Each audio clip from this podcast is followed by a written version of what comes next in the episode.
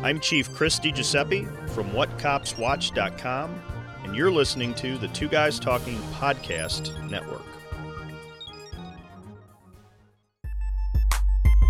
Becoming a cop, especially today, isn't easy.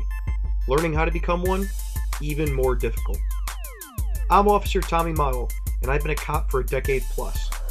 Grab a warm cup of coffee, open your mind, and take in my free field training.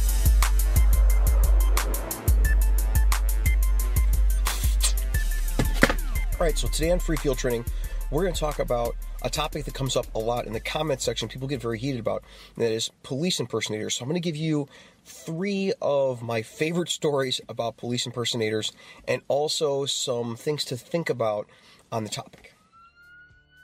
Where are you going? Get out of the way!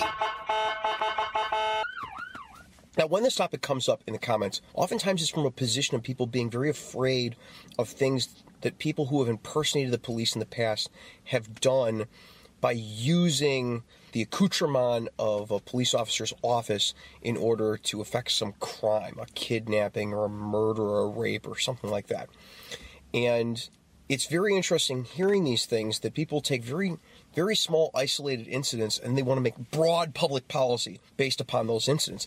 And the real problem I see with it is that because someone uses a specific thing in order to affect a crime, they want to change how everything else is done, regardless of whether that makes sense, that making those changes would change the ability of these people to impersonate the police. So here are my favorite three stories that best illustrate why changing whether police use unmarked cars or whether we have IDs, ID cards attached to our uniforms or armbands or something else. Or uh, one that I heard uh, pretty recently was we should change all badges in the country to be the same badge, like the same shape or something.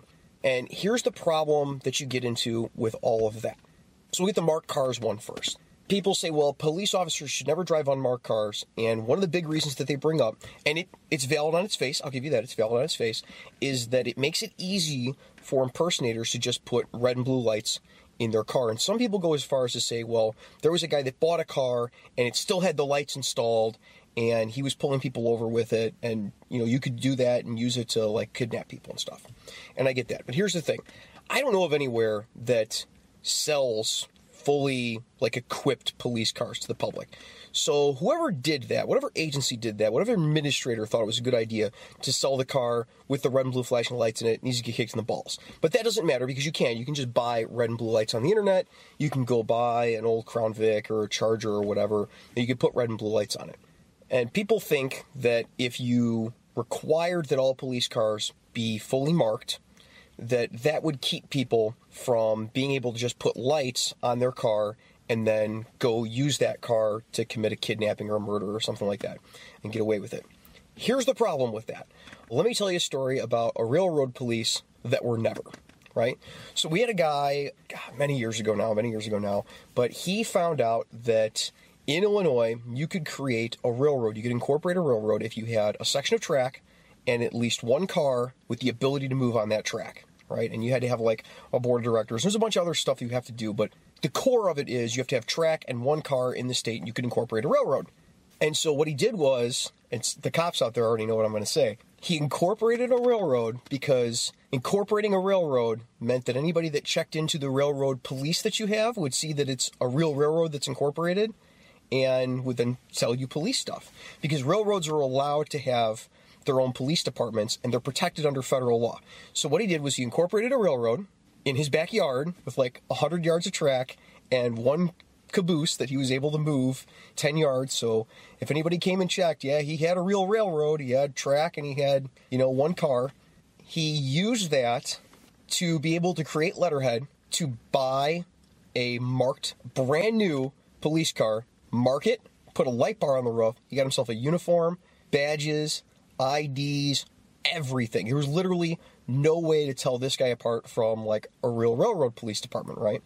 Except that he wasn't really the police. He had no idea what he was doing. And so he was driving around in this car in a uniform, and nobody had any idea for years until one day he got in a pursuit, right? It's always this is where impersonators get caught, is they take it a little too far, right? So he got into a pursuit, and he got on the state police band. We call it ISPERN here. It's the state police radio network. And he was calling in his pursuit because he, he even believed his ridiculousness, right? And that's how he eventually got caught because he isn't listed as a police agency in the state. And so people caught on to it and they started looking into it and people were coming in and complaining like, "Oh yeah, this guy's pulling me over."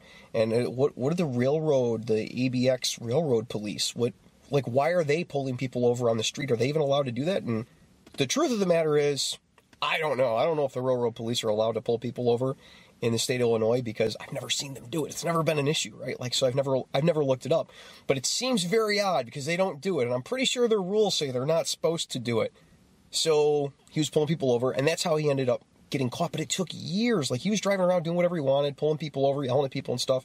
And people didn't figure it out because who would think to complain against a guy that's in uniform for what looks like a legitimate agency and with a marked car? And when you see a marked car, when I see a marked car driving down the street and I see them pull somebody over, if I see the Cook County Forest Preserve Police pull somebody over in my town, I don't check to see if it's actually them. I mean, someone could just make up a car and buy an old uniform and put it on and they could they could do that and I would never know. I wouldn't go to check on them. But if I see an unmarked car pulling people over and I see somebody out of uniform in an unmarked car pulling people over, I check on that because we had towns down here that decided that they were going to issue alderman badges, or gold badges, that said, you know, the town and then alderman. I won't put the town out there because they don't do it anymore. And they had alderman on it. And then they were giving them cars and they were putting red and blue lights on the cars in case there was a city emergency that they needed to respond to, right? So the alderman, at least one of them that I'm aware of, was driving around. And if he saw something that he didn't like, he would pull the people over and he'd get out and he'd yell at him and he'd be wearing like a Hawaiian shirt and dress pants yelling at somebody on the side of the road. And all people see is the unmarked car with the red and blue flashy lights and a guy with a badge screaming at him. And they're like, oh, I'm trying to do anything. I don't know what you're talking about. So he'd pull over people that cut him off. And so we actually look into it when we see people in an unmarked car, especially if they look hinky. Now, the unmarked cars, by me at least, they all have uh, municipal plates, municipal police, sheriff's department, or state police plates. The state of Illinois actually issues plates that say municipal police on them. So even our unmarked cars aren't really unmarked. And that's where people that create their marked car, you know, the plate doesn't match the car, start to, their whole story starts to fall apart. It, doesn't matter if you try to make it marked cars. People could make it for like a forest preserve agency or for the railroad. There's so many like little police agencies. They can make it for the feds, and I'm sure in middle of nowhere Iowa or whatever, you know, middle of nowhere USA, cops know all the other cops that are working in an area. So if you drove around with a car that said police on the side, even if it looked like professional graphics and they didn't know what was going on, they would stop them and check them. Maybe that's a thing. In a major metro area, it's just not. It's just not a thing. I'm not checking on every marked car that's pulling a traffic stop coming through my town. I'm, I'm not going to check on them. It looks like a police. It's going to be the police. It becomes one of those things like, where is your threshold? For when things become suspicious, right? Is it suspicious when they don't have markings on the cars? Is it suspicious when they're not in uniform? Is it suspicious when they don't have ID? Like, at what point does it become suspicious? And in a major metro area, everything and nothing could be suspicious because there's so many people here that anybody could pretend to be the police. And in fact, a few years ago, there was a very, very highly publicized story in the Chicagoland area about a kid who was like 15, 16 years old and read a bunch of police books and learned a bunch of jargon and went and got a uniform and just showed up for briefing, and Chicago was assigning him a radio and a partner and sending him out on the road in a real police car. Now, we had another case. Three or four guys got together and they went and bought old police uniforms and they were driving around on the west side of Chicago and they were pulling people over and they knew exactly who they were. They were pulling drug dealers over and they were extorting them for money. And it turned out to be cops from another town that were extorting people for money. You can uh, Google that one up. It shouldn't be really hard to find. But they were cops for a suburb, and they were coming into the city, and they were extorting drug dealers. And so the impersonators were actually the police, and that's probably the most dangerous type of impersonator you could possibly come across. Luckily, they all ended up in prison. So, you know, at least the story kind of has a happy ending. So making all the cars marked is not going to keep impersonators from doing what they do because impersonators will find a way. They will find a way to impersonate. It's what they do, especially if they're going to go out and try to commit some sort of crime. If they're going to do a kidnapping or something, they're going to go find an old squad car and they're going to get graphics for it and they're going to make it like the Amtrak police. They're going to go pull somebody over. They're going to kidnap them. And to worry about that happening to the point where you want to change public policy for it is just it's just fear mongering. I mean, what this is is this is people who are worried about getting a ticket because they can't see the police and like it's not fair. I can't see them. I don't know that it's them. And then so they want to change public policy so that way they can't use the police can't use unmarked cars anymore because they don't want to get tickets. It's it's shenanigans. Impersonators, it doesn't matter. You can make them IDs, right? I had a guy who was a janitor at a local college, and the janitor, of course, had keys to everything, and so he went into the ID making room. You know, the little area in the library where they have the ID machine and they print up IDs on little card, double sided IDs for the college. And he went in and there was a program you go into it and you it's a student and you type a little box where you enter what you want in there for the title of the person. And you could type student in there or you could type faculty in there or staff in there or whatever. And he just went in and deleted out student and put police in there. So now he's got a college police id from a state college from like I think it was u of i or something. It doesn't matter. It was a state college and he managed to get a police id by just retyping it in there taking his own picture printed it out in the middle of the night. And the only reason i noticed that it wasn't a real ID, that he wasn't a real police officer, is that the ID for the college, I knew about that school, and it had a really, really cool badge. Like they had this little oval badge and had a picture of their building on the front and stuff. And this guy had his ID in a wallet next to like the five point star badge that almost everyone around here uses that I personally think doesn't look all that great. But he had a little five point star badge that was kind of rinky dink and it was just, you know, the state steel in the middle and it said college police on it or something like that. And I, I knew that that badge didn't match the ID, so I was like, oh, that's not right. But if I was a, a normal person, would never know that that badge wouldn't match the ID. I mean, you it's only reason I knew is because a buddy of mine worked there. And the last one, and probably my favorite, because it shows the limits that which these guys will go to, the lengths at which these guys will go to to do this stuff, is we had a security company, and it was like one of these three letter security company like ABD Security or something. And of course, so all their badges say ABD officer and they have officer written on their back or like public safety written on their back, silly stuff like that. And they drive, you know, fully marked big cars, the same stuff police would drive. I think his was a Crown Vic because it was a few years ago, but it could easily be a Charger, an Explorer, or anything else today. So it says, you know, the company name on the side with a big shield and then striping all along it. And of course, just like a police car, doesn't say anything on the front of the car. And what he did was, because it was all yellow internal lights on the car, he went and got a light bar that was magnet mount, right? And he hooked it up to, you know, a plug in the car and magnet mounted it on the roof. And we caught him pulling people over with this red and blue light bar on the roof of the security car. And so you get pulled over, red and blue lights come on, you see the Crown Vic, you see the spotlight, it's got like markings on the side, broad daylight, right? Markings on the side. Can't read the markings on the side from the front he'd pull people over, and we caught him doing it one day. And we're like, what is this? Why is there red and blue lights on the security car? Why is he behind this person? Pull up, we're like, ah, I see what you're up to. Shenanigans. Right? So that's how he ended up getting caught. But apparently he'd been doing it for a while. I mean, the light bar wasn't brand new. He'd like rigged up this whole thing to magnet mount it to the roof. I can't imagine it was his first time doing it. And the person in the car didn't even know. It was us pulling up on it. We ended up finding out from it most of the things that people say where you can like you can confirm this guy's a cop like they have to have a marked car and they're going to be in full uniform and they're you ask them to see their id they should all carry their ids or the badges thing we had a guy he was building badges in his garage and selling them on the internet and he could make you a badge for anywhere literally anywhere and he would just look up what the badge looked like and he'd go order the die he was in he was a company he actually had a company had an llc and he made up, you know, a website, and the companies that sell the stuff, the dies to make badges, were selling the stuff to him. He was having stuff custom made, and he would just make up whatever badge you want. You could have anything. He'd be the Illinois State Police. He was making those like crazy. He ended up getting locked up because he was selling badges that were then being found on gangbangers and stuff. And they, you know, one of the guys flipped on him, and it came back to him. So you can buy the stuff. Stuff's out there. You know, there's almost nothing that you could do to guarantee that it's a cop. When you can have somebody that's in a marked car, in full uniform, with an ID, driving around pulling traffic stops for years, there's nothing you could do that would guarantee that the person you're talking to is really a cop. And that's the fun the funny thing that kills me about the unmarked cars thing is that everywhere that I'm aware of, if you're getting pulled over by somebody in an unmarked car and they're just they're out doing traffic, they have to wear a uniform, right?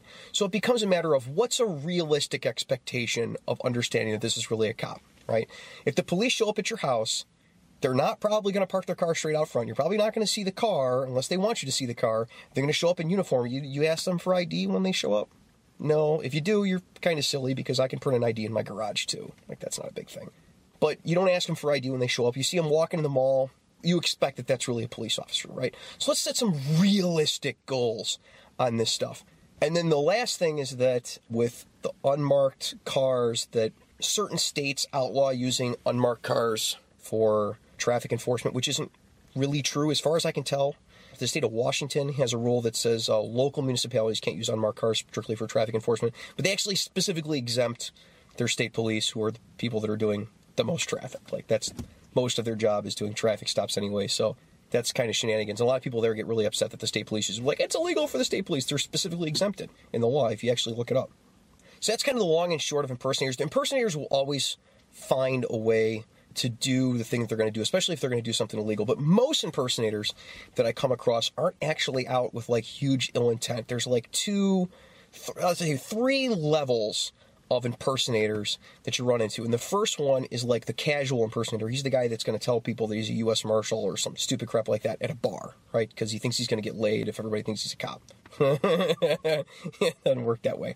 And then the second one is the guy that's like a security guard and wants to blur the lines, right? He wants to blur the lines. He wants people to think like, is that really the police or is that security? He wants to like have people on edge of whether he's a cop or he's a security guard and stuff like that. And a lot of companies just do that as a matter of cause. Like I talked about the ABD security thing, like putting an officer on your back and stuff like that. And then the third one is the guy that's actually out going and looking to commit crimes based upon the accoutrement of the office. And it's that third category that we have to worry about. And luckily, that is the very, very small minority of people that are actually doing this. And when they do it, they very often get caught because they're sloppy about it. And we get a lot of cases where people put for a while you had cell phones and you could get the, the, little red and blue flashy back and forth. They put the red and blue flashy back and forth and they'd pull somebody over and then that person would call 911. He's like, why is this Ford Escape with a red and blue flashy light on the windshield trying to pull me over? And they drive kind of slower. They pull in a parking lot where it's well lit and they'd call 911 and the cops would get there and end up locking the guy up or they'd take off and we'd find him later because it's it's not that easy to get away with those types of things most people I have faith can tell when something's a little off. So if you get pulled over or you if you get stopped by somebody and you think that they might be a police impersonator, the easiest way to take care of the problem is to call 911. Call 911. You don't want to run. If you run, you're going to get in trouble, right? You don't want to take off on them. You see a car behind you, looks suspicious, you think it might be an impersonator. Keep driving slowly to a well lit area, or if you know where it's at, the local police department, pull right into the parking lot. Get on your cell phone. Everybody's got cell phones now, so this isn't as big as a problem as it used to be. Call 911. And if they are back there trying to pull you over and they're really the police, they're going to be getting on the air telling everybody that they can that this person's not stopping for them. So hopefully the dispatcher will be able to put two and two together, even if they're not from the same agency. Now, the real problem I see with police impersonators, and the problem I actually have with them, is that when they are caught, it's not always taken seriously by the courts. You want to do something about police impersonators, trying to tell guys they should be able to recite their oath of office. By the way, I couldn't. We don't say it every day. It's not something you memorize. Or trying to tell them, you know, I want to see your ID. That's not going to do anything. Telling people to do that. Saying don't pull over for unmarked cars.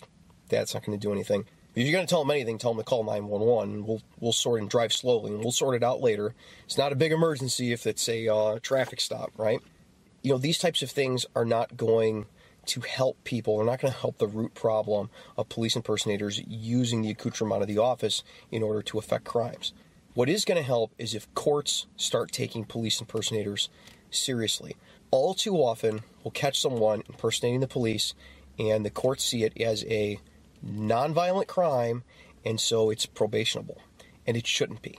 If someone impersonates the police, it should be a big red flag, especially if they're pulling people over in a car. It should be a big red flag to the justice system that something needs to be done about this because this person is potentially very, very dangerous. It's like when you catch someone and they're torturing animals. You catch somebody torturing animals or a peeping Tom, That's something that needs to be taken seriously early before they start doing crazy stuff that gets somebody hurt. And that's what the criminal justice system should be about. It should not be about punishing the people that commit crimes, although there's a little manner of that involved. It shouldn't be about necessarily just rehabilitating people who have commit crimes, although there should be a little bit of that. It really needs to be focused at keeping this stuff from happening again or getting worse. If we took care of car thieves when they were kids and we took care of kids that were torturing animals when they were little, if we did these types of things, if we took care of and made sure that something happened with the guy that is at the bar trying to pick up women, saying that he's a cop, flashing around a fake badge, or putting red and blue lights on their car. Like, if that was treated as a real serious crime, then you wouldn't have as many people who were getting the idea in their head that they could go around and practice it and practice being the police for a while because they knew there wasn't going to be very many consequences, and then go out and use it to commit a crime, to go out to commit a robbery, or go out to kidnap somebody or murder somebody or something like that. So I hope this helped you out a little bit. You see a little bit more clearly what goes on with police impersonation, what the people are trying to do, and why some of the ideas people come up with to solve that problem aren't always really realistic. In fact, in my book, I don't think any of them are really realistic. There's no, there's nothing that stops people from making a fully marked car and get away with it. Nothing that stops people from making IDs, especially nowadays. And there's nothing that stops people from getting any particular type of badge. Those aren't things that are going to solve this problem overall. What needs to be done is a holistic approach of taking care of the problems when they come up so that people aren't empowered to continue using that as a ruse in order to victimize others. Till next week, you guys stay safe, take care of each other. We've got lots of ideas for podcasts, but we always need more, and we love hearing what the audience would love to hear about. Head on over to freefieldtrainingpodcast.com and tell me what questions you have, and we'll make another episode about it. Click on Contact, fill out the quick web form, and let's make some more free field training.